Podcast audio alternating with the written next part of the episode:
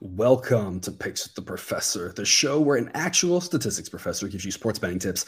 I'm your host, Professor Sides, for the latest updates, information. You can find us on Twitter and Facebook, and for extra exclusive free picks on TikTok.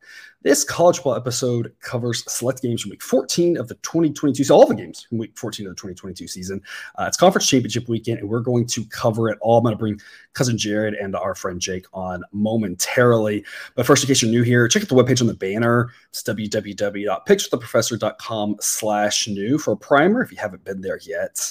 Otherwise, the goals of this episode are to share key information about these games, give you a few things to think on, explain why certain plays are being made. We never recommend blindly tailing or fading any pick, but rather to hear the justifications and thought processes to make sure you're fully on board with us or against us before investing your hard-earned money. We'll make a pick on every game, but you take what you like and leave the rest. Remember, there are no locks in gambling, and that good and bad variance will occur. So as much as we'd like to say we'll be profitable each and every week, that is an impossible reality for any gambler. And and viewer, you may have noticed there, a part of the spiel that I usually said at that moment, uh, I didn't say. And the reason for that is after looking through our performance on specifically the A, B, and C grade picks, I found that the A picks weren't performing as well as we'd liked, and in fact had actually done worse than the B and C grade picks. I, I don't want to bore you with math necessarily, but of all the plays that Cousin Jared and I collaborated on in the six weeks that we did that, the A plays were ten games under five hundred, and all the other plays were twenty-six above. And I, I think it kind of goes to show something that we had debated, talked about, discussed a little bit, which was, you know, the plays that we kind of liked sometimes turn out better than the ones that we really thought we had a good read on. And why is that? Football's a high variance sport. The turnover battle can really affect things.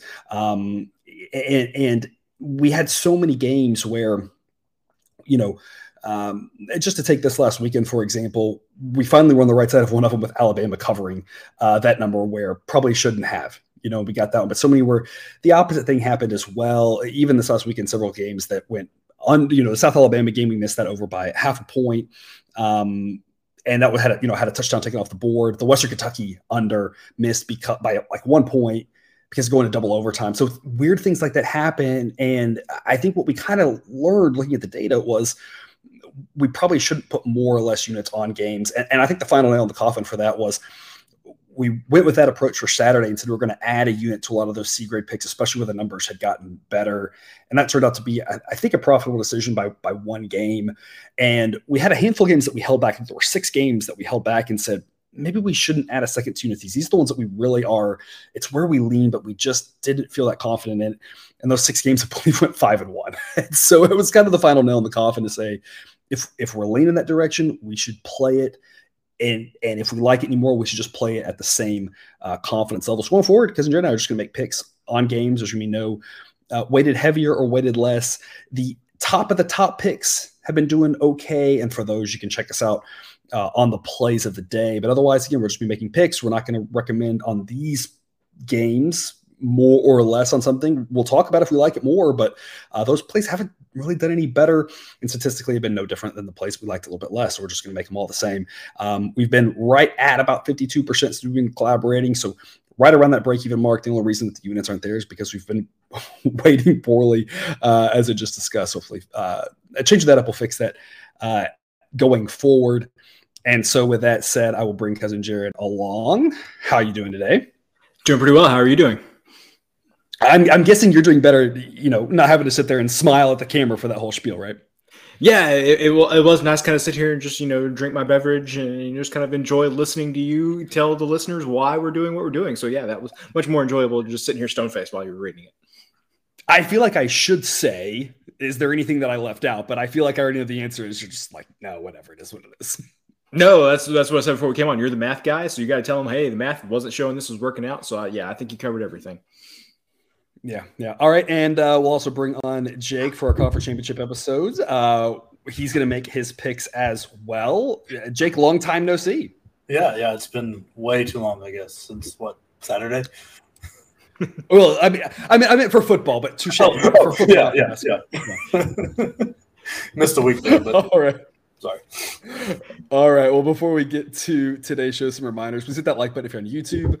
Also, if you aren't yet, please consider subscribing or following. It's free. And if you turn on notifications, you won't miss any of the college basketball, M L B, or college football content this channel provides. And a reminder, we've got that Patreon if you're looking to get some extra benefits. Membership starts just three dollars per month to get you to plays of the day. And there's other tiers, which are all sorts of other fun benefits if you're looking for a little extra. But if not, like I always say, we're thrilled to have you here.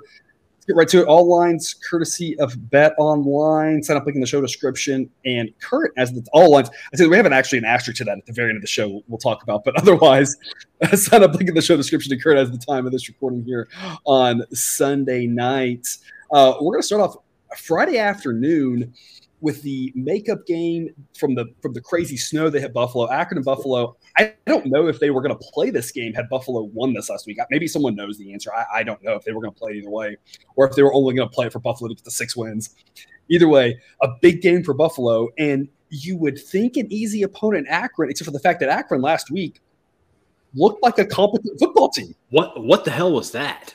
I, I mean, what? Where did that come from, Akron?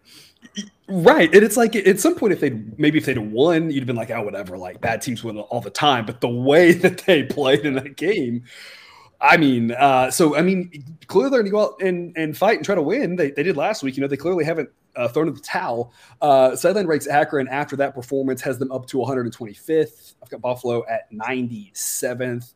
The model says this should be Buffalo minus fourteen point one. The actual spread is thirteen and a half.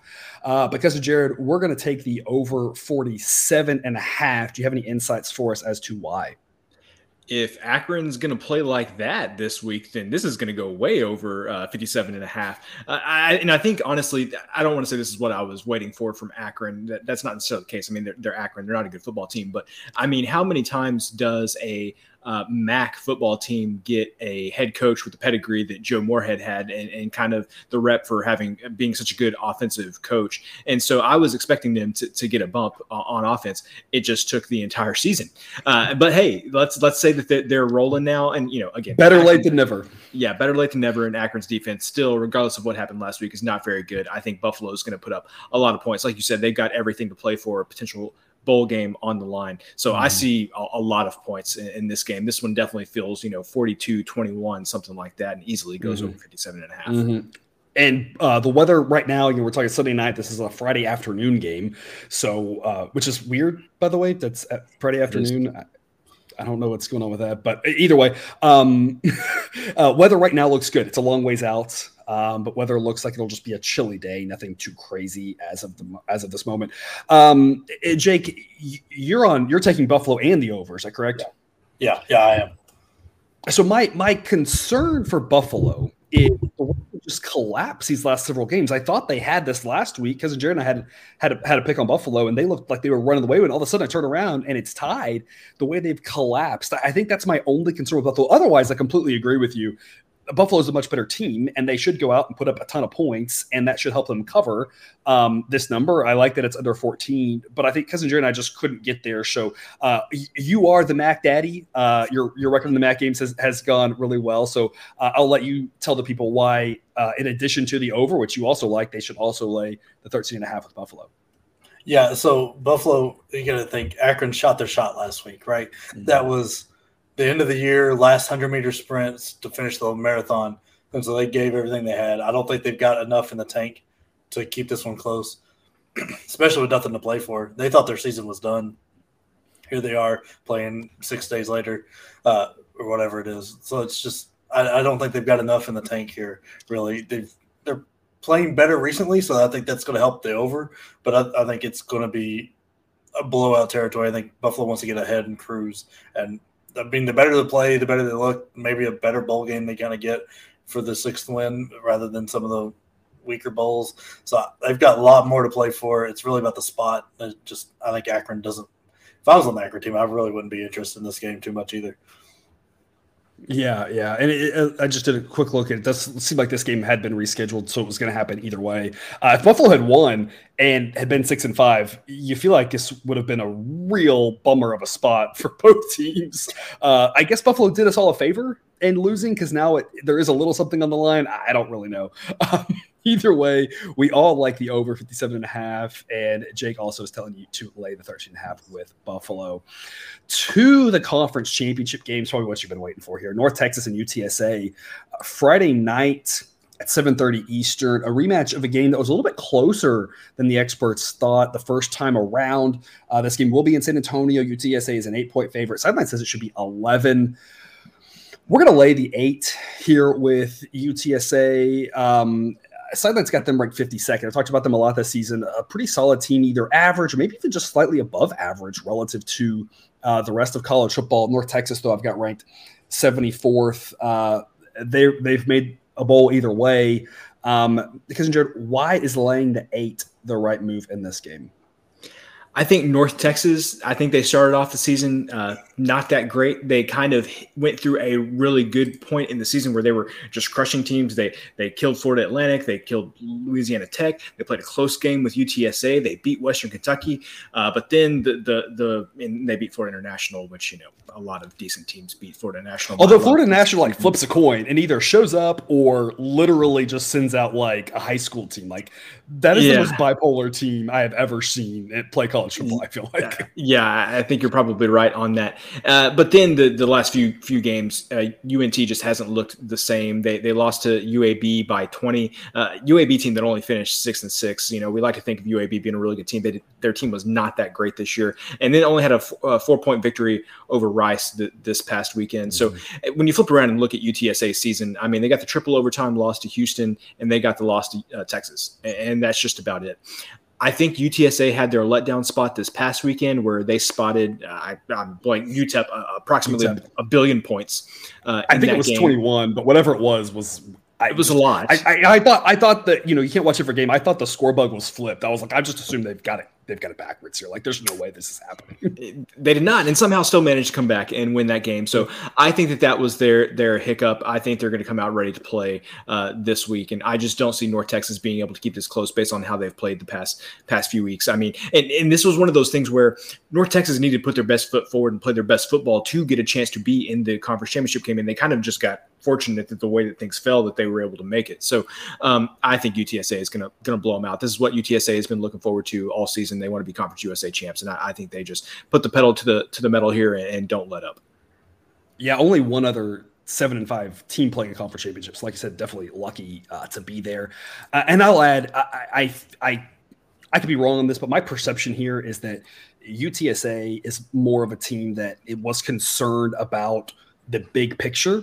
They were concerned about winning the conference, getting to the conference championship game. Um, North Texas, like I said, had to focus on the individual every single game. And to me, that's a situation where now that U T S A just gets to focus on one game, that greatly benefits them because now they can kind of just say, okay, now this is it. And, and obviously the bowl as well. But U T S A, looking at that big picture, maybe is why they only won that first game by four, where, like you said, North Texas was throwing everything they got every single week to try to get here. And I think that plays into U T S A's advantage here. They've seen North yep. Texas' best shot. Um, it's obviously on the wrong side of seven, but it, it feels like a situation where, again, sideline says eleven. That's why we have the model to help us see these types of things, where maybe we're concerned about the wrong key number, that we should be more concerned about the tens and the fourteens rather than the right, sevens. And right. This could be a runaway game with U T S A's firepower that I'm not sure they've really let out of the barn most of the year. You know what I mean? They, yeah. they really haven't taken that car for a spin quite yet yep. too many times. Haven't needed to. And now yep. this this game and the bowl game are the times to do it. So, uh, Jake, yep. what's your take on this game? Yeah, I'm going to be honest. Don't really have a take on this one. Um, since basketball started, some of these smaller schools that I really don't, not a fan of. I haven't paid attention to enough, so I'm I'm not going to make a pick because I'm not even going to play it myself. It's it's a game between two Texas schools. So, of course, Cousin Jared and I are a little more, more honed into the Texas schools, right? yeah. All right, to the other Friday night game. Must-see T V right here, Utah and U S C. Total on this one is sixty-seven. This line has moved a lot. It started off around a pick'em. It's up to U S C minus three right now. Uh, Cousin Jared, you and I are, are holding off on the side here. I, I think we like Utah either way. Somebody says Utah should be a one-point favorite. I've got Utah ranked ninth, U S C ranked eleventh. And I know that people will say – U S C's eleven and one, Utah's nine and three, or they'll talk about how good Utah U S C's looked lately. And that's absolutely true. But when you look at the the totality of everything, you know, a one point loss, right? Not being much different than a one point win, that situation, uh, that, that type of thing, that the schedule um, that, that the two teams have played, they're, they're pretty similar. And that's why, again, I've got one, nine, one, eleven. I just don't think that they're as far apart. And if you said U S C right. really should be ninth and Utah eleventh, I'm fine with that. I mean, we're talking about a really close discrepancy here. I know their records are a little far apart. And if you ask, ask for a resume ranking about how their resume stacks up, absolutely U S C should be playing for a spot in the college football playoff. I would not disagree with that at one at any point. What, what I'm trying to do is a predictive metric, not a resume metric. From a prediction standpoint, I think these two teams are pretty even. So giving me a field goal with Utah or the plus odds makes a lot of sense. But I think we're waiting for four or either better odds in the money. They're just going to kind of wait and see on that simply because U S C didn't kick a lot of field goals. So if U S C is going to win, I could easily see them winning by four. Obviously, yeah. Go by seven. It's never going to get to seven. So there's no point waiting for that. So just kind of see with the way this number is going, kind of what happens before you officially jump in. We like Utah. Maybe you grab three. Maybe you wait for four. Maybe you just take the money line. We'll make an official pick on that later, depending on what the number does. But the other pick that we are locking in on this one is the over sixty-seven. Uh, Cousin Jared, what are your thoughts on this? My thoughts on this game in regards to taking the points. I mean, how can you watch that first game they played this season? If you could get something like three or four points or plus odds on the money line, how could you not feel good about that? That game was uh, back and forth. U S C on, got on out. Either side, really. It wouldn't matter yeah. which side. Exactly. That's, either side. Yeah, that's exactly where, where, where I'm going with this. So, um, you know, I, I just like taking the points in that situation.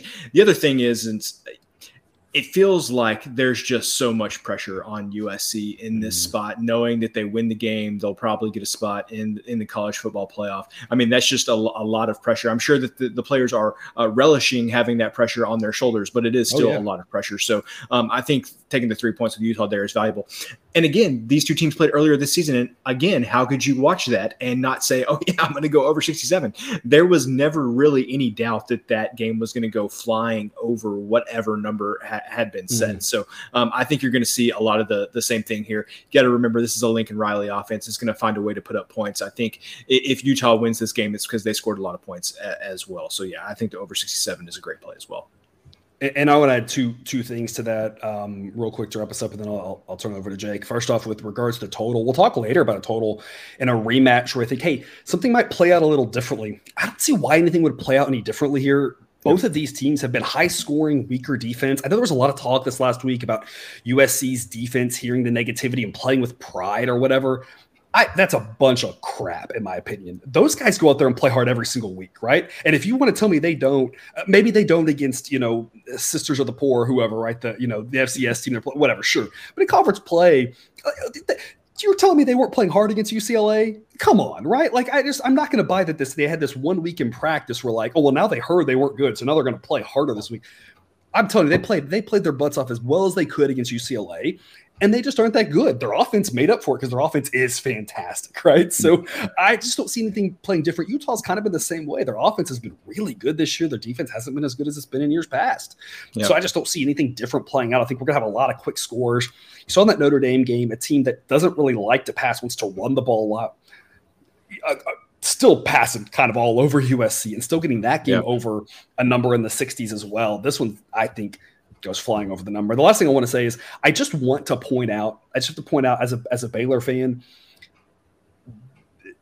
Baylor last year playing Lincoln Riley and Caleb Williams in this style of offense held them to fourteen points. So I'm just saying it's possible to stop this offense. It's just nobody in that conference has been able to do it. Utah wasn't able to do yeah. it the first time. I don't think they can now. If they go up against the Michigan, it can happen. And it yep. and or Georgia, it can happen. Like I said, Baylor was able to do it last year. Baylor had a great defense last year and a great scheme.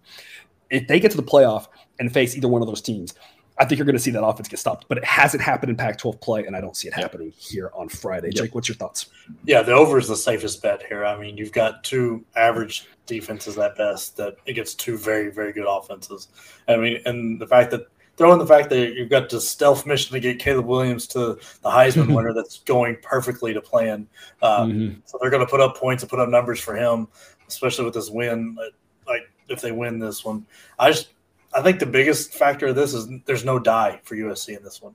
He was responsible for mm-hmm. a touchdown and a little over one hundred combined yards from scrimmage. He was a big threat. I, there's not, he doesn't have, the U S C doesn't have him anymore. So I think that takes a, a weapon off the table and just weakens that offense just enough for Utah to win. So I'm going to take Utah with the points. I'm going to wait and see what the money line does, play that probably towards closer to game time. But I'm, I don't think it's going to get um, much better than three. If it does, I'll I'll eat it. But I'm going to go ahead and get the field goal in this game. That should be a toss-up. All righty. To the Saturday games, Big twelve Championship here in Arlington, Kansas State and T C U. Another rematch of a wild and fun game that already happened this season. And that one, you did have some Kansas State quarterback injury situations there, kind of hindered them. But, I mean, both teams were scoring like crazy. And I kind of copy what we just said in the previous game and apply it here. I don't yep. see either one of these teams really being stopped. They don't play quite as fast necessarily as like U S C has been playing most of the season. So maybe a few less possessions, but the offensive e- efficiency for both these teams is through the roof here. You saw what T C U was able to do against Iowa State. My goodness, Iowa State, I, I feel like Iowa State allowed as many points in that one game against T C U as they did the whole rest of the conference season. I mean, you can at least add like three or four games up and get to that many with how well that defense had looked all season. T C U just lit them up. Kansas State's lighting everybody up as well. Um, over here, also a great pick for us. And kind of the same thing as with Utah. Right now, this number is at two and a half for Kansas State. Cousin Jared and I are holding out for three, maybe looking at money line, just kind of seeing how that plays out. Sideline says this should be T C U minus one point six. I've got T C U ranked uh, twelfth, Kansas State, um, and not far behind them. So a, a situation where um, uh, that's not twelfth. Sorry, twelve wins. I've got them ranked eighth. I've got T C U ranked eighth. Uh, uh, the wrong column there is number one, it's uh, twelve wins. Um, so T- TCU ranked eighth, Kansas State right behind them at tenth. K- T C U should be a small favorite, but if you can get three in this game, overtime's on the table, last minute is a bowl, wins kind of on the table, plus odds, same sort of thing we talked about with Utah and U S C, just maybe a little bit fewer points, but still able to clear the over sixty-one and a half. Cousin Jared, what do you have for us here? I think uh, Will Howard is a big difference maker for for Kansas State. We all thought Adrian Martinez was, uh, you know, kind of lifted their quarterback play, and he definitely did. But then Howard did. came in; he's just been even better than, than did, that. Lifted it even so, more. Yeah, and so you mentioned all the, you know, because even Howard got hurt in that T C U mm-hmm. T C U game. Uh, so I think having a full game of him going, I think T C U is going to get a, a great fight from from Kansas State here. Uh, I think taking the points is a great option. And again, as you kind of alluded to, nobody, I don't, I don't see either team stop stopping each other uh, here. So, I mean, that just, like I said, Howard and the, the one-two punch of him and Deuce Vaughn is, is pretty impressive. So uh, like taking the points with, with uh, Kansas State, would, wouldn't mind taking the money line with Kansas State potentially. Uh, and yeah, I think that the over, you got, got a lot of good options in this game. So uh, in this game, and again, the Utah U S C one, Cousin Jared and I are taking the over in both those games. And we're taking the dog. We're just waiting to see what the number does, what the money line does, but we're on the dog. And it's not that we think the dog necessarily wins. What we're pointing out is the fact that these should be tight, anything type happen ball games. So taking points or plus odds makes a lot of sense. Uh, we talk about this more in baseball all the time. Or in baseball, we say, hey, if it's a fifty-fifty game, but you can get plus one twenty odds, You, you make that play every day of the week. And it's that same sort of logic. Um, absolutely, U S C and T C U could win. The playoff committee is obviously hoping that happens to make their jobs easier. I'm yeah. not saying I think that will happen or there will be chaos. I don't really know. I'm just saying these should be fantastic ball games. Uh, I think they should be pick'ems or minus ones. And so if we're getting field goals or some big, you know, some decent plus odds for who the heck knows type games, um, that is worth mentioning. Also worth mentioning for the previous game, and for, I'm treating these both as true neutral sites. Utah, tra- U S C is going to travel fairly well. Utah always travels really well in Vegas. I expect that to be yeah. relatively fifty-fifty. Um, both those teams, like I said, Utah always travels really well. Same thing with Kansas State. They travel really well uh, also. So people will say, oh, it's T C U, it's Fort Worth, down the road from Arlington. Kansas State fans historically have traveled extremely well. I expect there to be a lot of purple in the stands. I'm not really sure uh, how it'll go. Yeah, thanks, thanks for laughing, guys. Uh, how the uh, split will go, but I think there'll be a lot of fans from both teams there. Uh, so I'm treating both these as true uh, neutral site games because I think that there'll be a lot of fans from both teams on both of them. Uh, Jake, what's your take on the Big twelve championship game? Yeah, I'm, I'm going to stay away from the side from the side because I just I don't have a clue what's going to happen, and I don't feel comfortable either way.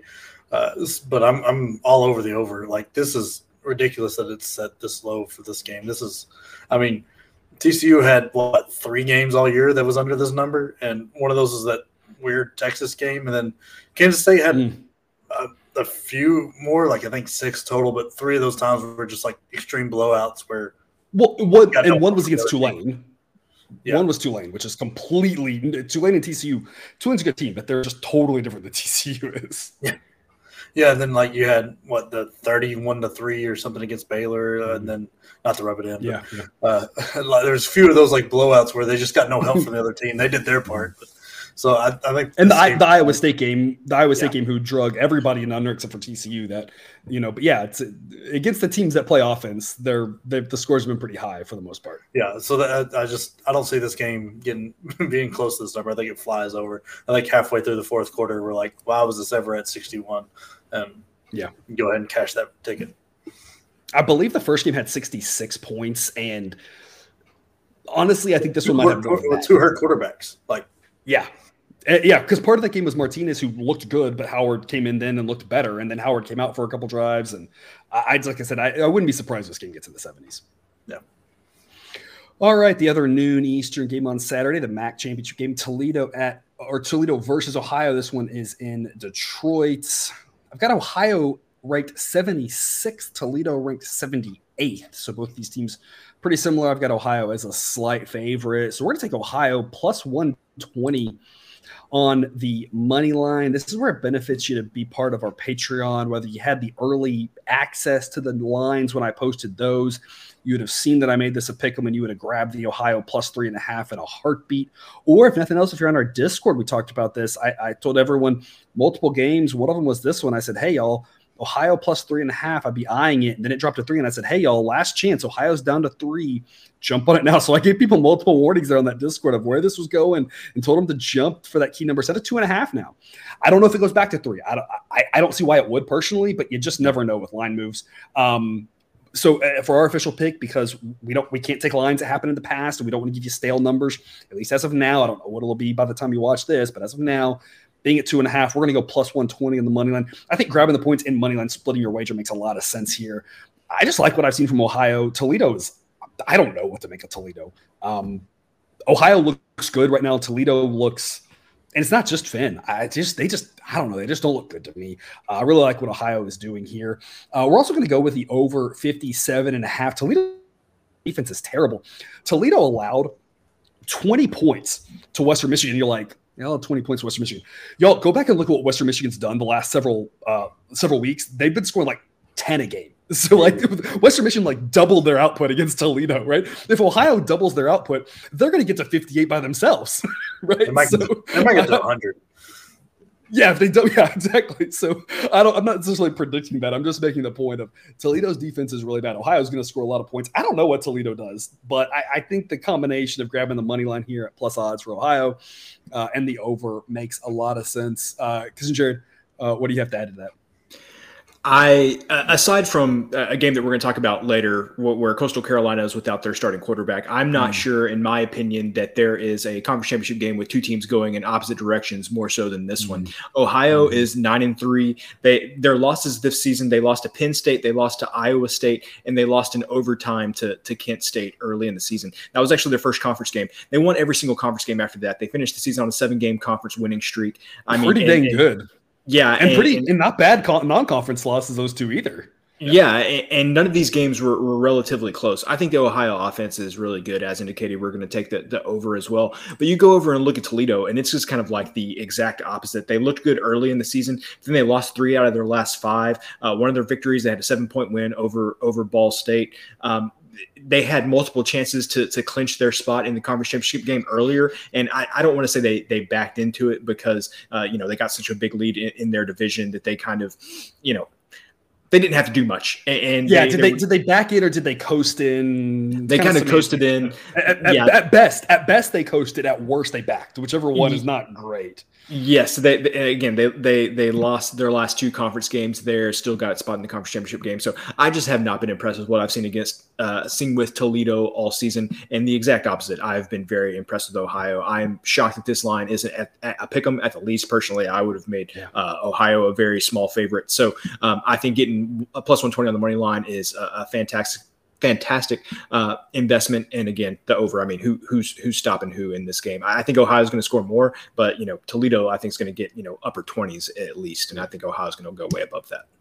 Yeah, I, I like you was shocked when I saw the three and a half. That's why I went to this score. I was like, yeah, I'll grab the three and a half. Like, this is stupid. Uh, yeah. Again, Sideline says pick them. I was surprised, or Sideline says Ohio basically minus one. I'm, I was surprised. I really thought this would be Ohio minus three. And maybe it gets there. Uh, I, that's the direction it's going. I have no idea, right?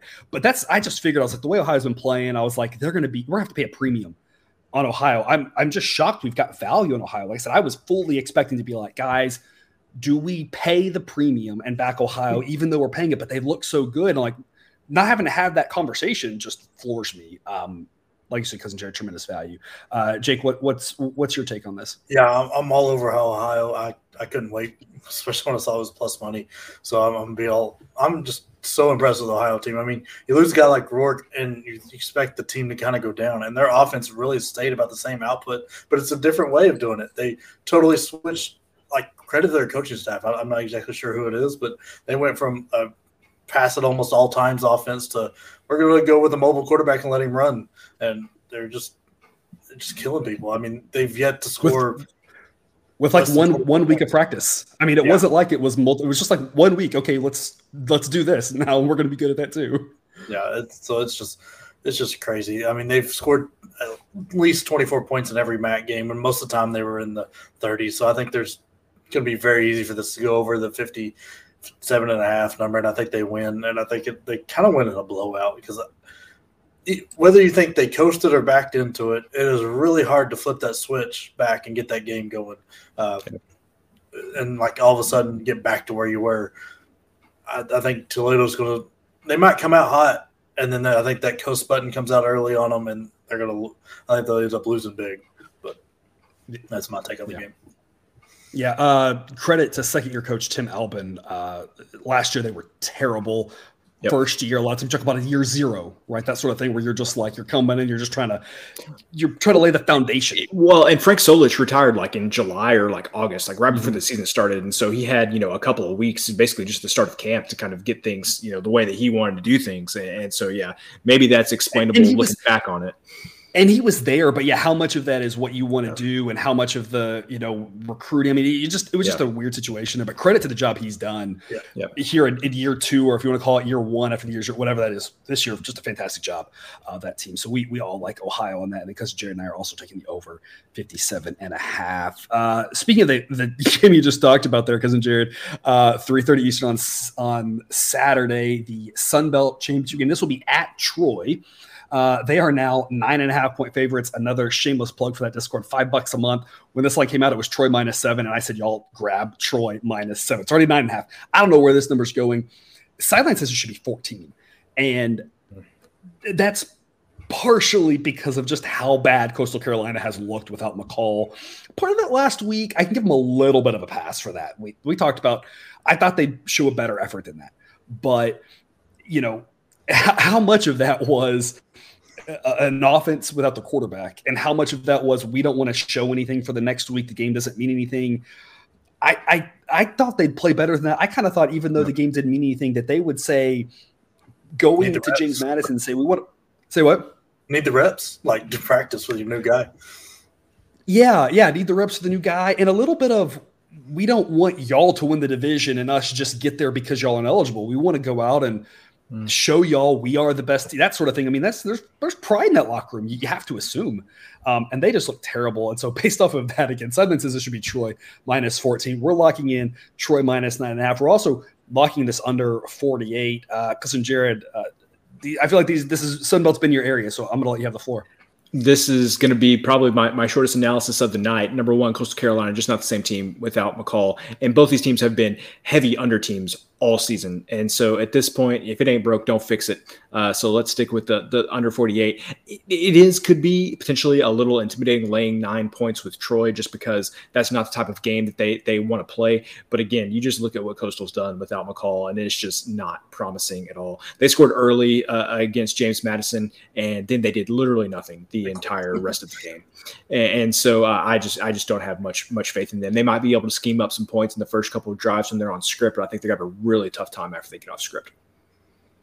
Yeah, and we've talked a little bit about, you know, team totals, and when we like a side and a total, that then implies a certain team total um, that we would like that. And absolutely, I think we would recommend uh, the Coastal team total under as well. Uh, right now, the implication is about nineteen. Those are not out yet, but assuming it's somewhere around that nineteen number, because I think we would both say that whether you want to lay the points with Troy, whether you want to go full game under or go Coastal Carolina team total under nineteen, all those are fantastic looks, I think, in our book. Yep. Uh, Jake, what do you think? Yeah, I'm probably going to regret passing on this, but I just don't trust Troy to win by ten. Um, I missed the seven. That, I mean, that's just me not paying attention in the Discord. Uh, but, uh, you know. There's a lot but, happening there. Yeah. We have so a lot like, of chat. Yeah, so it's just – I'm going to regret doing it. I just it, I just don't trust their offense to win by ten. I think I think they'll dominate the game for sure. It's just – not in their D N A, it seems like, offensively to win by ten. But I definitely don't want money on Coastal with the way they've looked and no McCall. So I'm skipping. I'll, I'll, I'm going to throw this out there and just see how y'all react to it. Because, Cousin Jared, you made the same comment, right, about people might be afraid to lay the number with Troy. Uh, here's my counter to that. Uh, Troy played that game against App State. They got out big and then let App State come back. And that was just a crazy game. That was all the way back in the middle of September, right? After that, uh, Troy beat Marshall by nine, which, given that Marshall is also a heavy under team like that, I mean, that game was sixteen to seven. I mean, that was like as big of a blowout as you could have for a game that had twenty-three points. It feels like, unless it was twenty-three zip. Um, yeah. Then Troy beats Western Kentucky by seven. After that, they beat Southern Miss by seventeen. Then it felt maybe like they coasted a little bit. And I think what we're reading is these four-game stretch where they only beat Texas State by three, they only beat South Alabama by four, they only beat Louisiana by six, and they only beat Army by one. I wonder how much of that was just coasting and not really, kind of just what with U T S A, not, you know, taking a big picture view, not really every single, we've got to win this by as much as we can, that type of thing. Because the last two weeks, they beat Louisiana Monroe by eighteen, and last week they beat Arkansas State, who Arkansas State's terrible, but they took care of business and won that game uh, by almost thirty points. So I wonder how much of that mid-stretch there was just a little bit of concern for, you know, or we're concerned, overly concerned about that. But when they, if they now come out and focus, they can take care of business and they can, and they can cover a bigger number. I'm just curious how y'all react to that. It, so I, I would personally say that I think Coastal without McCall is worse than South Alabama. I think they're worse than Louisiana. And I mean, I, I kind of throw Army out the window, like non-conference right. game in, in the middle of the season, running a, you know, the triple option like that. Just kind of throw that out. That I don't think that really has any yeah. bearing on anything. It feels a lot like Southern Miss, who they won twenty-seven to ten against, right? I mean, if this game yeah. went twenty-seven ten, I think we'd all be like, that sounds about right. Yep. Yeah. Yeah. My, my only thing is, they needed that South Alabama win, and mm-hmm. right to win the division to put them here. Because if if I'm I might be mistaken, but if they would have lost by some unbelievable reason to Arkansas State, South Alabama would have got in. I think uh, to the championship tiebreaker Something stuff. Like that, yeah. yeah, yeah. But so like I just I don't know. I just I'm just not comfortable doing it. I mean, you lay out good points of why they should, especially as bad as Coastal is without McCall. Mm-hmm. It is, I can't, I'm not going to knock anybody from doing it. I'm just personally not comfortable enough. All right. To the American Conference Championship game, U C F at Tulane. This will be at four p.m. Eastern. Again, at Tulane. I've got Tulane ranked twenty-seventh, U C F thirty-fourth. Uh, U C F, uh, can, can we chat? Just have a little conversation? Yeah. What yeah. in the world was that about? I mean, if you weren't going to cover that game, that's fine. I, I get that, you know, like that's roughly a fifty-fifty proposition.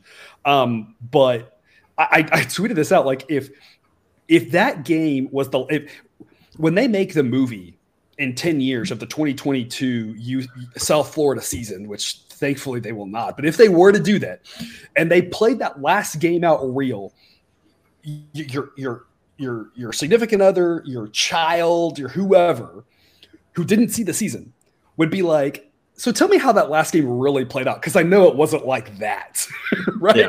Yeah. Yeah. I mean, oh my goodness. Um, got up huge and then just completely fell asleep. Uh, Tulane took care of business but, against Cincinnati. But not like a little nap, like a deep slumber. Like just yes. completely like they were not waking up for hours. Yeah. Yes. Yes. Uh, Tulane takes care of business against Cincinnati, and thus they are able to not only make this game, but to host. Uh, Southern says it should be Tulane minus uh, three point seven. Uh, we're locking in Tulane minus three. We're also going under fifty-six. Cousin Jared, tell us why. So on on, on the side, I I think it's just really difficult for a team to beat the, uh, a good team twice in the, in the in the same season, especially going on the road both times to do it. So that that's partially why, uh, or at least me personally, I lean towards Tulane in this game. Uh, what I would say about the total is, so they, when they played earlier this season, uh, they got to sixty-nine points, which was nice. But the problem is, is that there were a lot of points early in that game, twenty-four points in the first quarter, and then the the scoring kind of tapered off after that. U C F did a great job of scheming up those first few drives to get a lot of points off of Tulane. And again, they uh, only ended up with, with thirty-eight, got seventeen of those in the, in the first quarter. I think that, I think it's gonna be very difficult to do that to this Tulane defense twice within the span of a month. I, I think that the second game is going to be much more lower scoring. I think both teams probably threw a lot of their big offensive shots at each other when they played the first time, because that was a really big game for in the conference standings for both mm-hmm. teams. And mm-hmm. I just think that they're not going to have as many bullets left in, in the chamber this time. Especially given the weird thing that, that they're doing, uh, the Big twelve has to do by default, and that the Pac twelve is doing, which is just maybe one other conference just do it. The top teams, like that was a huge yeah. game, because it it was it wasn't just you needing the win; it was also you giving a win and a tiebreaker to someone, and you didn't know how yeah. those tiebreakers were going to play out. So I mean, like you said, absolutely huge game uh, the yep. first time around. Uh, what I'll add on this is, look, I, I think Tulane's just a better team. I, I trust them. I don't trust U C F at all. U C F's had yep. some really good games, had some really bad games. Yep. Tulane's a better team at home, um, yep. and I think that. Um, you made some great points. This is the one game we talked about. It's a rematch, and I do think it'll play out differently. The other thing is that Tulane, I think, kind of got playing U C F's game a little bit. They got behind, chasing, trying to score a little quickly. So I think there's some correlations here with regards to Tulane and the under. If you are a parlay player, this is one that I'm, I might recommend parlaying those two together, because I think they're correlated. Might get a little bump in probability, a little more positive expected value play there, because – if Tulane does slow U C F down early on like we think, it allows Tulane to play their game, which is going to help them win and keep it low scoring both. And so I yep. think both those things are going to happen here. I just don't see U C F uh, doing it offensively like they did that first time. And so that's why we are laying the three with Tulane and going under fifty-six. Jake, what is your take? Yeah, that first game has got me all confused. So I, I lean Tulane, but I'm, I'm going to wait and watch what this line does. I've got a feeling it's going to – move away from Tulane here and kind of make me angry that I didn't take him earlier, but I'm, I'm hoping I can get it under that three and a half so I can, because I think it's going to be really nip a duck game, and uh, that field goal is going to be important. So I'm hoping I can get two and a half, but not confident in it. Yeah, this is one another one on Discord. I told people to take the three. There are a lot of three and a halves already out there, so I don't know where this number's going to go. Uh, but this is when we were there. I said, hey, grab the three with Tulane. Uh, again, sideline says four. Even four, I'm not sure I'd lay four. Four is probably a pass, but um, it's it, Tulane minus four feels like the right side, but I would hate doing it for all the reasons, Jake, you just said. Ha- at least laying three, you got the push protection in case it does end up being a tight game, being a low-scoring game, being more likely to be a tight game, et cetera. Um, so, yeah, lots of things to consider there with this number potentially really mattering. And, again, fifty-five being the most key number in college football, so going under fifty-six or at least under fifty-five and a half um, is very important. So uh, be shopping around. Make sure you get good numbers on this one. Officially, because Jared and I have locked into a minus three. Even laying some juice, that's okay. And going under fifty-six. It's not West game, four p.m. Eastern. Fresno State at Boise State. Um, Sideline says this should be Boise State minus three. It's exactly where it is now, but it opened up and sat for a while at four and a half. This is another one where if you had those early projections on Sideline, you would have seen the three and said, hey, maybe grab Fresno State plus four and a half. That number's long gone. I don't see it coming back. I think three is a pretty good number. I don't know what to expect in this game.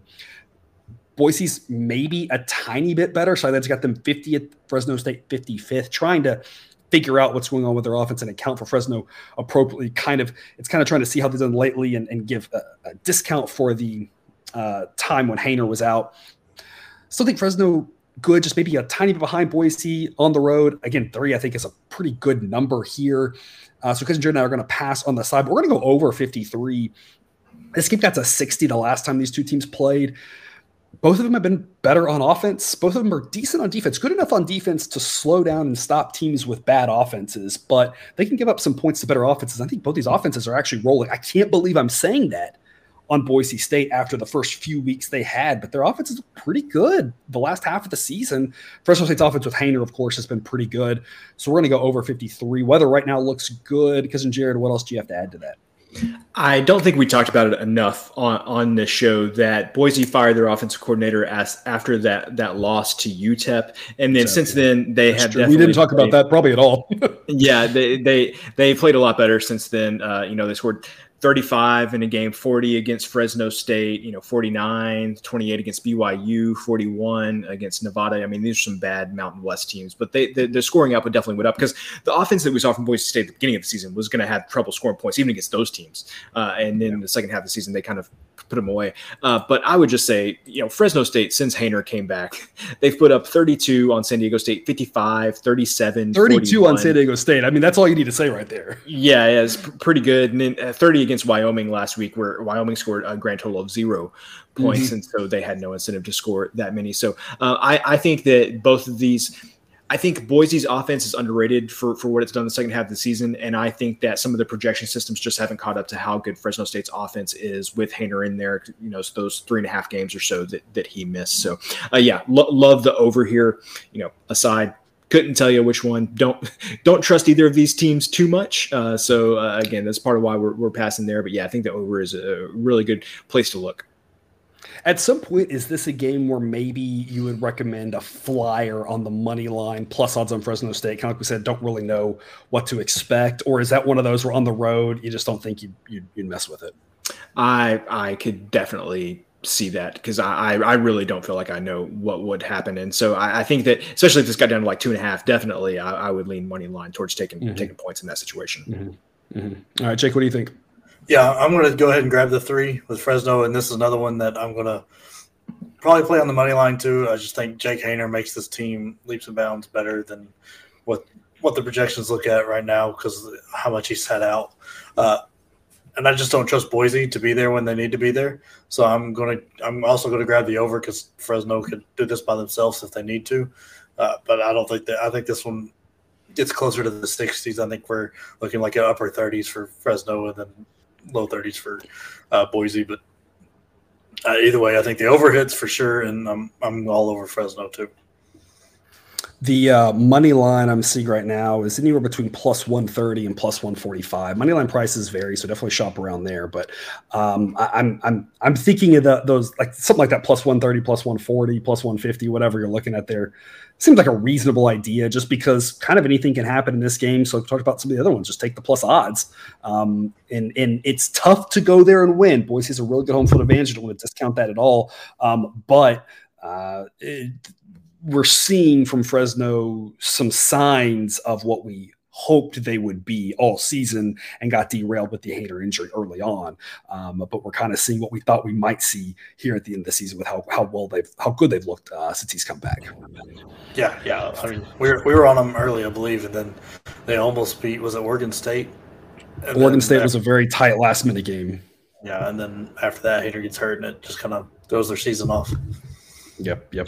Uh, four p.m. Eastern, last one in the uh, afternoon here, L S U and Georgia for the S E C championship game. Georgia is a seventeen-point favorite. Sideline says it should be fifteen point six, so no mathematical edge to be had on either side uh, here. seventeen is a, a key-ish number, but not enough probability that the model would recommend taking the seventeen with L S U. Right now, grabbing the seventeen with L S U would provide a negative one percent advantage, uh, laying the points with Georgia, according to the model, be negative four percent. So from a just pure mathematical standpoint, model says there's no edge either side.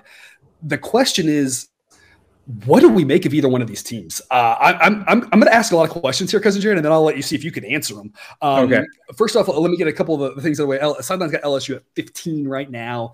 Um, Georgia, of course, back to number one in the country. Total on this one, uh, I believe, is forty-nine and a half. Georgia's looked like the best team in the country at times. And at times they've looked, I don't know, disinterested, uh, you know, all the way back to that Kent State game, which I feel like we're trying to set a record for how many times we can reference that, even on, on the basketball show, which we did the other day. Um, you know, it, the first half against Georgia Tech this last week. So, I mean, from the very start almost, uh, I mean, not the very start because that first game against Oregon was just uh, dominant, yeah. right? And then that Kent State game early on, and then they've just – throughout this conference season's been like that, where they just had some games where they haven't really looked at great. They've looked concerning, like they're they're they're mortal, and they've had moments like that Oregon game, or like the second half of the Georgia Tech game, where you're like, oh, they are doing exactly what they need to do. L S U, just as crazy. I mean, the the the loss to A and M, inexcusable with regards to you got a chance to, and obviously they they face huge odds against Georgia, but knowing that if they are able to beat Georgia and they took care of business in College Station, they got a decent shot at the playoff, and and blowing that game, uh, looking, you know, concerning against Arkansas, but of course uh, looking terrible against Tennessee, but also, you know, they played pretty well against Alabama, right? So it's yeah. one of those things where uh, I don't know what to make of either one of these teams. We've officially locked in Georgia minus seventeen. Uh, Cousin Jared, tell me why. Well, let me ask both of you, when was the last time that Georgia won the S E C? What year? Oh, Lord. That was uh, – mm. was it was it their last national championship year? Not before – not obviously not I was going to guess – I'm going to guess nineteen eighty. Well, no, no. Jake, Jake's on the right path here. It was twenty seventeen was the oh, last good. time that they that they won the S E C. I just figured. I just figured you're asking. I was going to pick a random like really far back year. Well, well, where I'm going with this is, is Georgia's been like good every year for the past mm. five years or whatever it's been, but they haven't been able to win the S E C. And so I think that Georgia, you talk about, you know, looking ahead to uh, this game against Georgia Tech, looking ahead. I think that they've got a real bad taste in their mouth after not winning the conference championship game la- uh, last mm. season, losing it to Alabama. I think that they're like, I, I know this is going to sound dumb for a team that just won the national championship, but I think they're going to say, like, guys, we haven't won our own conference. Like, we, we we've got to win this game and, and finally get this this you know trophy to put put in our wherever we're going to store it at, because the, you know whatever. How can we be national champs? Generally a trophy case, but whatever. Yeah, they're probably you know, running out of room in that trophy case at this point. They, they are probably Fair. running out of room in the trophy case, but I promise you they, they made some more. Space. Yeah, they, yeah, they've made some space for this thing, and it's it's missing. And I promise that Kirby Smart's been harping on that all season. The other thing that I would say is uh, such a, a big part of L S U's offense is Jayden Daniels running around and making plays with his feet. I think that it's going to be very difficult to do against Georgia's defense. I think that they're going to have the the the athletes, as my wife's grandfather would say, who was a, a Texas high school football coach for forty-something years. He would say they got got a lot of good athletes out there. Mm-hmm. And I think Georgia's going to have one too many athletes on defense. It's going to be able to mm-hmm. shut Daniels down. And if he's not making plays with his feet, I think things get really tough for, for L S U's offense. So I think laying the seventeen points is, is the right move here. I think Georgia's going to come out trying to prove a, a point, and I think this game could get ugly. Uh, okay, I've uh, two things to add to that. Number one, uh, Georgia did win the S E C in nineteen eighty, so there you go. Um, also national champions. So. They did also win it in nineteen eighty, yes. I, you know, Uh, I feel good about that. Um, second, I, what I, uh, to, to close back to, to your thoughts there, I, I will say that L S U has looked inconsistent and at times very concerning. And if that team shows up um, and good Georgia shows up, this yep. could be like forty-nine to three. Mm-hmm. Um, I, I don't know. If, I don't know if it'll get that bad. Like it could be. Like it, the bad L S U is going to really struggle against the good Georgia. Um, good L S U might show up. You, you never really know. But I'm I'm more concerned about L S U, and I'm willing to give Georgia a little bit of a pass, almost with the same theory I talked about with U T S A. Um, I talked about with Troy. At some point, there's a little bit more of a big picture looking at this. They're not really necessarily focused on every game. I'm at least willing to give Georgia a little bit of a pass on some of the times they haven't looked as good this season. Maybe I shouldn't. I don't know. I'm just, again, that's why I said at the top of the show, I'm, I'm trying to give you some things to think on. That's my analysis here is I can at least give Georgia a little bit of a pass.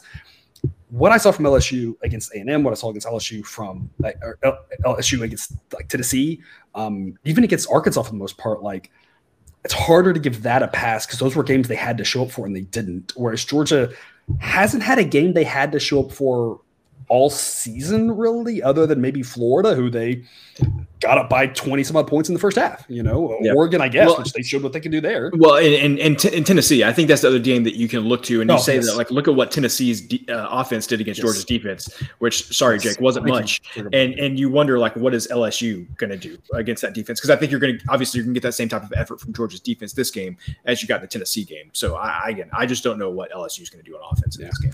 So, so for, for me, this would be a C grade pick on Georgia. But as I said at the top of the show, the C grade picks have done just as well. C and B grade picks are about the same, as good as, you know, and and maybe I'm a little bit hesitant, but maybe I shouldn't be, because maybe we're overthinking Georgia struggles and to say Georgia didn't show up because they didn't care. But when Georgia needs to show up, they do. And if, and if Georgia shows up here, L S U is going to have a really tough time, even covering seventeen. Um, Jake, what, what's your take on this one?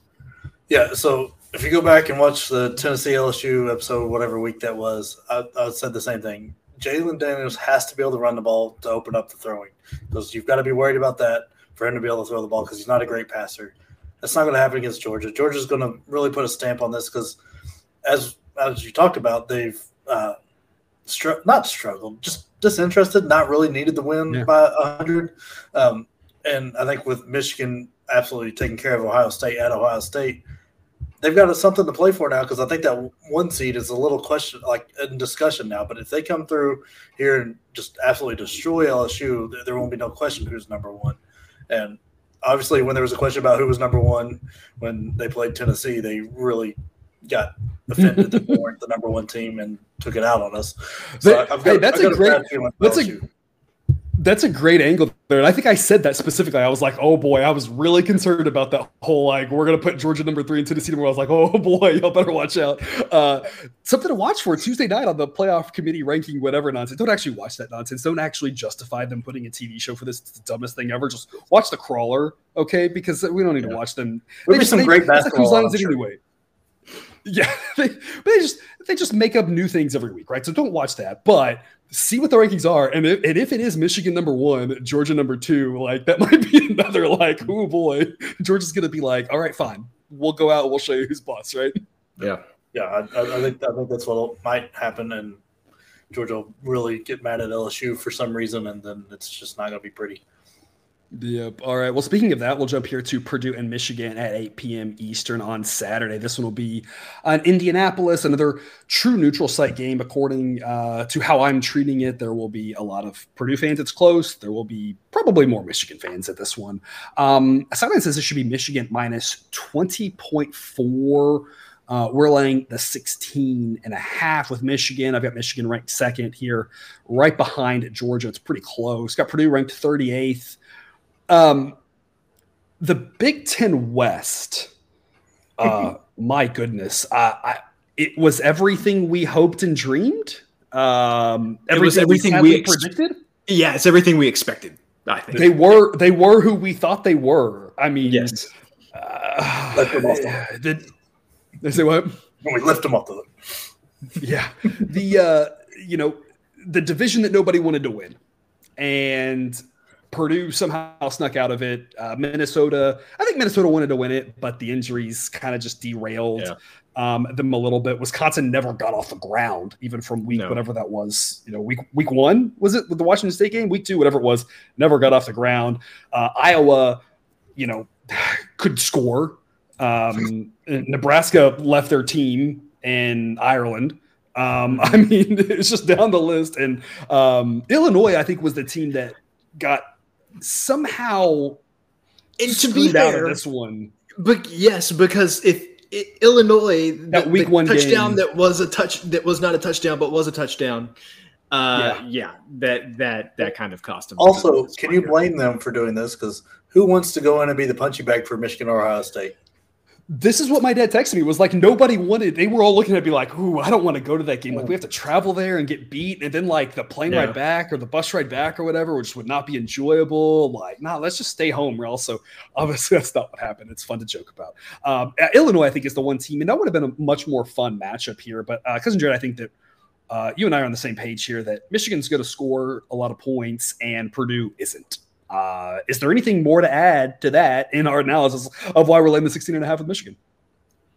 No, not really. Uh, all you're really asking uh, Michigan to do is everything that they did in almost every conference game this season, except for maybe the Illinois one. There was some some bad mm-hmm. weather in that game. Blake Corum got got hurt in the second half half of that one. And then going back, kind of looking at strange outcomes from the season, when Michigan played literally nobody in non-conference play and then had their first competent team come in, Maryland, only won that game by a, a touchdown. Outside of that, you're just asking Michigan to do what they, they did all year. I could definitely see how you could rationalize in your mind this being a letdown spot for, for Michigan. Uh, you know, obviously big favorite, still expect them to win, but, you know, come out slow uh, after the big game against yeah. Ohio State and everything. Yeah. But this is the exact same thing that, that happened last year, and Michigan came out and just absolutely crushed. I, I think it was Iowa last year that Iowa, they played. Yeah. And and so it was it was over like eight minutes into the game. I think it was fourteen zip Michigan. I was like, well, it's over. Yeah. Yeah, yeah, and so I think it's going to be the exact same thing this season. Uh, could be a letdown spot, but I just don't see it. Playoff spot on the line for them. Again, everything to play for. Uh, I, I think Michigan – this is probably one of my favorite plays uh, of the weekend. I think Michigan's just going to roll. Yeah, and it, I guess they're, they're, honestly, to be fair, that's a question. Is there a playoff spot on the line if Michigan loses this game? Are they still in? I, I think they might be, given all the other losses we've seen. In a different year, maybe not, but – but more cushion. Hot, okay, hot take here. Y'all are going to wish y'all hadn't said this. I mentioned this to my father-in-law this weekend, that the loser of Michigan and Ohio State is going to be in a better position to make the playoff mm-hmm. than if the winner of that game loses mm-hmm. to Purdue. Because the the whoever loses, if Michigan were to lose to Purdue, that loss is going to be much worse than Ohio State's one loss. Yeah. In, in well, my I, but I think at the same time, it was twenty points at home. That's what I was going to say. I, I think you're – flip-flop, maybe. Yeah, I, well, I, I think you're. I think you're completely right. If it had been a three-point game, a hundred percent, and we've seen this yeah. exact scenario play out in the past, where we kind of talking about this, like, did you actually not want to play that extra game because all you can yeah. do is lose it? You'd rather lose a tight one against a really good team, and the committee just excuses that. Um, but I think the way they lost, I would disagree with that. Just because, unless unless Michigan also loses by twenty. Yeah, maybe then it's something different. And, and and I don't think the committee could ignore the head-to-head, but there will be people that bring that up. They'd be like, "Oh, Ohio State's one loss is is, is better than, than Michigan's one loss." So anyway, yeah. that is something that was, was discussed. Yeah. But I agree. I personally, I think Michigan should be in whether they win or lose this game. Yeah, yeah, and like like we said, yeah, I think it's a great brought up arguments to get Tennessee in. So. Yeah. fair, fair.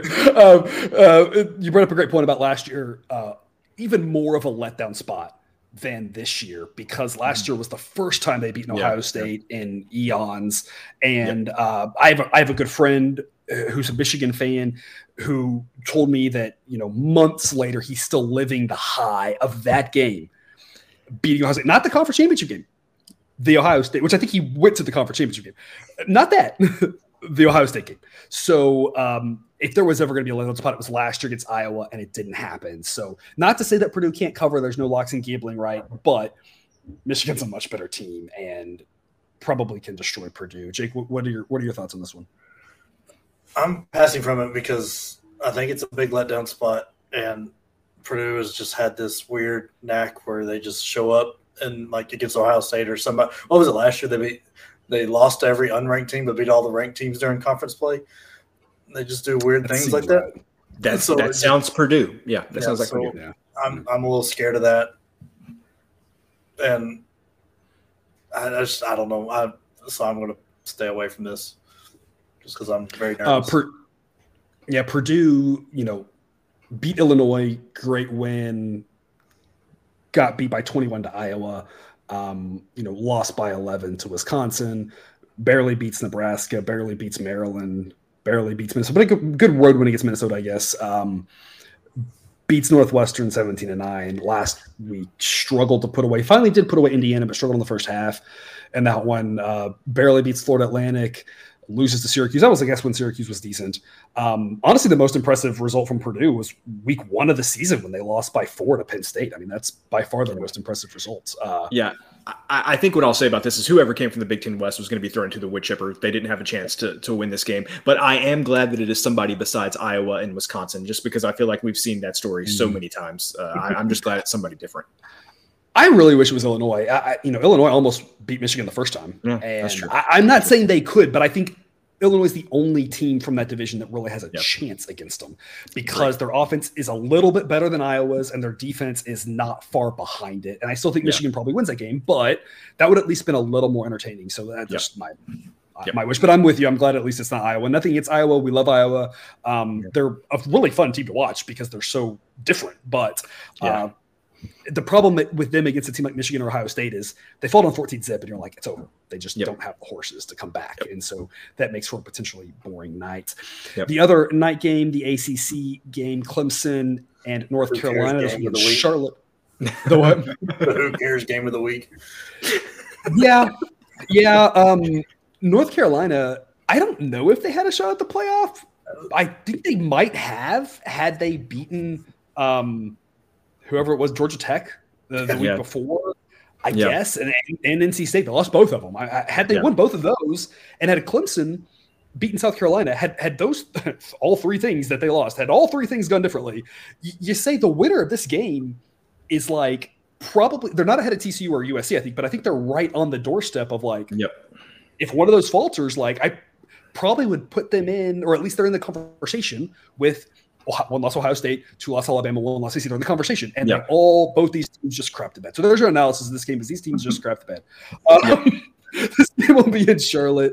Uh, again, another game I'm treating as a true neutral site game. Um, both teams will have fans there. The travel's about the same. I've got Clemson ranked eleventh, North Carolina ranked forty-first. Sideline says this should be Clemson uh, minus eleven point nine. Uh, Cousin Jared and I talked about this a little bit before uh, we, we came on here. My pitch for this on Clemson, really, line the seven and a half. I hate that it's north of a touchdown, but honestly, what we've seen in North Carolina, what we've seen in Clemson hasn't been great, but what we've seen in North Carolina, I think, has been worse. Um, Clemson started off a few weeks ago as the better team by a decent margin. And if you talk about anything that Clemson's done, that loss to Notre Dame got kind of wonky with the turnovers. South Carolina, like, might be decent now, might be good, uh, might be the team the model thought I, I, all along was good. I, I think you, I think you could better summarize that as like if if Spencer Rattler is okay now, I think South Carolina is good because I think yes. Rattler was was what it was yes. the thing all season. So yes, yes, absolutely. And so at least those are like excusable. But North Carolina, uh, the yeah. losing into with the struggles they've had, losing to Georgia Tech, I mean, they're just to me much worse. And so to me, I know it's the hook as well, but like. I just think that this could be ugly because as bad as they both look, I still think if North Carolina plays the way they played the last two weeks, I don't care about Clemson's issues. They're going to win this game by twenty points. Uh, Cousin Jared, what else do you have to add to that? I, I don't have anything to add. This game makes me sad. I felt like we knew so much about North Carolina, and I feel like every season we want to latch onto those teams that are really exciting, fun to watch. You mentioned Iowa, their yeah. defense just uh, unbelievably good, making all these Wake, crazy Wake plays to keep them in game. Wake Wake Forest giving up a billion points, but but also scoring a billion points. And you thought that North Carolina was that exact same thing. And I have just been shocked by uh, by what I've seen from uh, North Carolina's offense the past few weeks. I, I just yeah. can't believe that they were they were shut down. I mean, if you if you told me that North Carolina State slowed them down a little bit, I wouldn't be shocked. But just the way that it played out, I've uh, just been very, very surprised. And if North Carolina doesn't have the high-flying offense, uh, I don't know what to tell you. But Phil Longo, I want to talk with you. There's probably going to be an offensive coordinator vacancy in College Station, Texas. It's a great place to be year-round. I know you've got some coaching experience. You were at Sam Houston for a while. You know the state of Texas. Great people here. So, you know, I'm going to make my plea to you. Just come on back. We'll take you at Texas A and M. We're we're, we're great people here. You know, just if Jimbo gives you a call, please please listen. If if anyone knows him personally, tell him to watch this segment of the show, I guess. Uh, Jake, what do you have on this game? Like, I, I just don't trust either team to be motivated to actually show up. I lean North Carolina, but after the way they've looked, I don't mm. I don't want to put money on it. I'm not sure Clemson has any interest in really winning this because who cares if you won the A C C at, at the way these teams are going. Because North Carolina was going to be in the conversation had everything played out like it should have, but mm-hmm. they crapped the bed twice. Clemson crapped the bed against South Carolina, and so now it's like, I don't know. I mean, this was even Drake May's Heisman pitch was like, hey, we mm. were in the playoff conversation, and then mm-hmm. his team let him down because he still played well. But it's just uh, – I'm sorry. The whole A C C was just terrible this year, really. Yeah, yeah, it's sad. And I, I think my thought on North Carolina was if – Clemson didn't win the conference last year, so there might be some motivation there as opposed to Clemson having won every year, right? So there might be a little motivation there.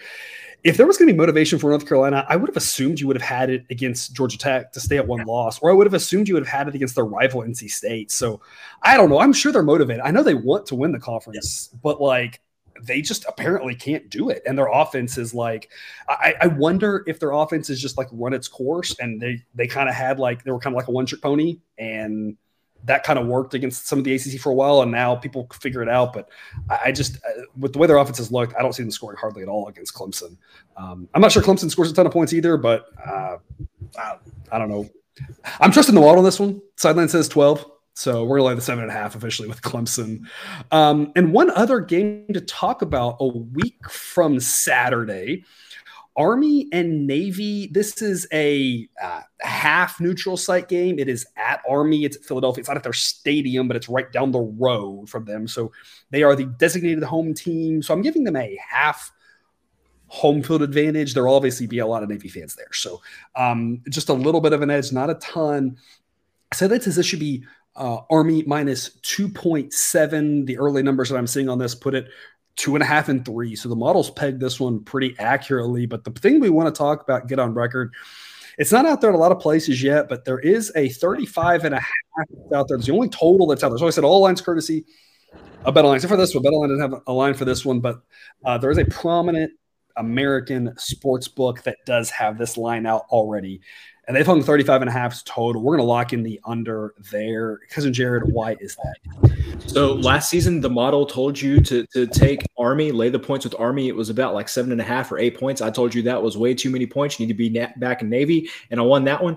You're not getting uh, a lot of points one way or the other here right now. It's a lot of two and a halves and, and then maybe a, a couple of threes out there, uh, Army being favored by three. So not enough points, but come on, people, thirty-five and a half. I mean, who, nobody. This game is not getting close to thirty-five and a half. This is way too far out for weather, but you know, because it's Army Navy, I'm sure there's going to be some devastating snowstorm that comes through. It's going to be about twenty degrees, and the offenses are going to be bogged down on the ice. Come on, December tenth in Philadelphia is known for being warm and pleasant and sunny. No, okay. So well, yeah, keep keep telling yourself that. Uh, but yeah, under thirty-five and a half. Uh, these we've talked about it many times. These academy games love to go under. Can't believe this is over. Uh, five touchdowns here. I, I'm really shocked. And so yeah, I think this is a great play. I, I just see this being a, a close, low-scoring game that, that you need to need to watch every year because it's just going to be a close, exciting game in the fourth quarter. Almost no doubt about it. Yeah, feels like ten to seven. Um, and we talked. we've talked about. When a service academy plays a service academy, talk about the trend. Listen, I do not buy into trends from five years ago most of the time because it's a whole different set of players. And most of the time, it's a different coach. It, it, but the service academy under trend holds and makes sense, not because of coaches and not because of players, but because the styles are the exact same. When you see a triple option offense that wants to take every second of the play clock against a triple option offense that wants to take every second of the play clock, when you have these two teams who don't want to play fast against each other, there's a synergistic effect, and you just you almost can't model the number of possessions correctly, but it like drops through the floor. And when you have fewer possessions because they're long and slow, somebody's going to have like a nine minute drive that's going to land with like a failed fourth down at the like eleven. Like yeah. When you have stuff like that, you just can't get a lot of points. So again, there's no locks in gambling uh, of the trend of the service academies. There's been a couple of games that have randomly gone over.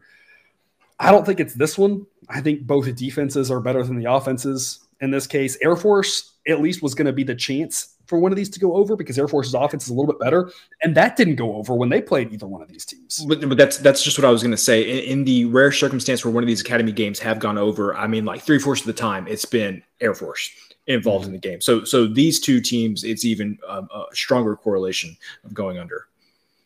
Yeah, it, it's one of those things where um, the number keeps getting lower and lower every year. It keeps going under, and at some point, there are groups out there that are just going to say it's too low and and, and back yeah. the over. I think you still got to go under. I still don't think it's low enough. I think it's a situation where, like I, I talked about, any of these totals in the thirties, they don't always hit, but more times than not, they do. They're greater than fifty percent overall because the, the sports books know they can't make the line too low or they're going to get so much money. They'll be way in balance on the over. Under thirty-five and a half is a great play for us. Jake, do you have any insight for us on this one? Yeah, play the under. I would have played the under if it was at five. Uh, it's just, just outrageous. That, like how these things work. I swear there's a handshake deal between all three of the academies. They're like, we're all going to run the triple option. We're all going to take all the time, and we're just not going to score any points, and we're going to play boring football. Uh, so until I'm proven otherwise, I believe that, that deal happened somewhere in the past, and everybody has to live up to it. Well, since since you mentioned it, we did talk about it before we started recording. I think like thirty-one is our number. We're like, oh yeah, if it's thirty-one, we'd still probably play under at thirty-one. If it goes below thirty-one, then we're like, eh, maybe.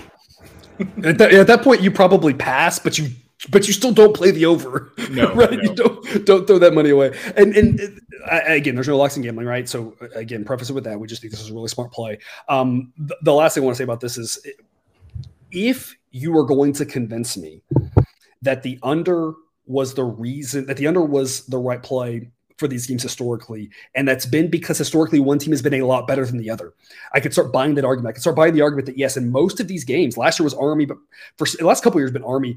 For so many years recently it was Navy was the by far better team. And you're talking about spreads that are ten, fourteen points, seventeen points, and you could maybe convince me, well, the underdog is really going slow to try to keep it a low position game to have a chance, and a lot of times that has pulled the upset, right? Um, in in recent years, not, you know, Navy had that long stretch where they won all those, but in recent years it has been a little bit more upset driven. But when you go and you look at the games like involving Air Force, where it's been a under seven spread, the same thing has happened. It hasn't mattered if it's been a fourteen-point spread or a six-point spread or a three-point spread. These teams just play slow. It's not about we don't think we can win or we think we have to use to win. That's just how they are. And like I said, there's a synergistic yep. effect here when these two teams play or when these service academies play each other. So uh, under thirty-five and a half is our official play. Um, that wraps up this episode. Any parting words, Cousin Jared? This is a, a fun week. Uh, I mean, just like conference championship week, get the extra bonus game early on a Friday afternoon. Who's not looking for some college football on a Friday afternoon? Who cares if it's just Akron and Buffalo? Uh, and then you got follow next week with the Heisman Trophy ceremony and the Army-Navy game. Uh, soak in the, the last few bits uh, of college football season that we have, because it'll be gone before we know it. And and again, the way Buffalo has blown the last several games, tune in to see if Buffalo blows their bullshit. Like it's it's, it's it's intriguing T V. It's not just about yeah. like we think you should put some money in the over and have some rooting interest, but like I don't know, Buffalo has been kind of wild. Like it could be, could be interesting, right? It's like yeah, there's some intrigue in that game. Yeah. Jake, parting words from you. Yeah, this is the first year that I can remember in a while that there was so much chaos in the la- the two weeks preceding this that the chaos is still uh, here this week. So I'm I'm all for it. Give me all the craziness, because I just love to see when people just have it in their hands and throw it away, because then I know I'm not the only one that roots for a team that hasn't throws it away. Yeah, absolutely. It feels like one of those. Uh, what two thousand seven was the the other year? I think we all talk about yeah. that. It was so crazy. It feels kind of like not maybe quite that much, but the closest to that I can remember. There probably was one other year, but yeah, it hasn't happened often where it's been quite this chaotic. Uh, last thing, real quick, I want to mention we will have a show uh, next week when the playoff is announced. We will get that out for you on Sunday night, uh, just like usual. And so we'll talk about those playoff games. And then after that, we'll have episodes cover every single bowl game. So lots to look forward to there. And, of course, all the college basketball action. Uh, we'll get Cousin Jared on uh, here again at some point. And otherwise, uh, Jake will be with us giving out picks. And Cousin Jared will be on the TikToks throwing out bowl games, from what I understand. Eh? Eh? Eh? It's just – it's. I, I'm eventually going to have to do it. there, we go. Yeah. There we go. All right. Well, thank y'all for tuning into this episode of Picks the Professor. Don't forget to subscribe so you can ensure all the sports betting content we run on this channel is dropped right into your feed. We'll be back all week with college basketball betting content. Until we see you again, as always, best of luck. And remember, you can eat your betting money, but please don't bet your eating money.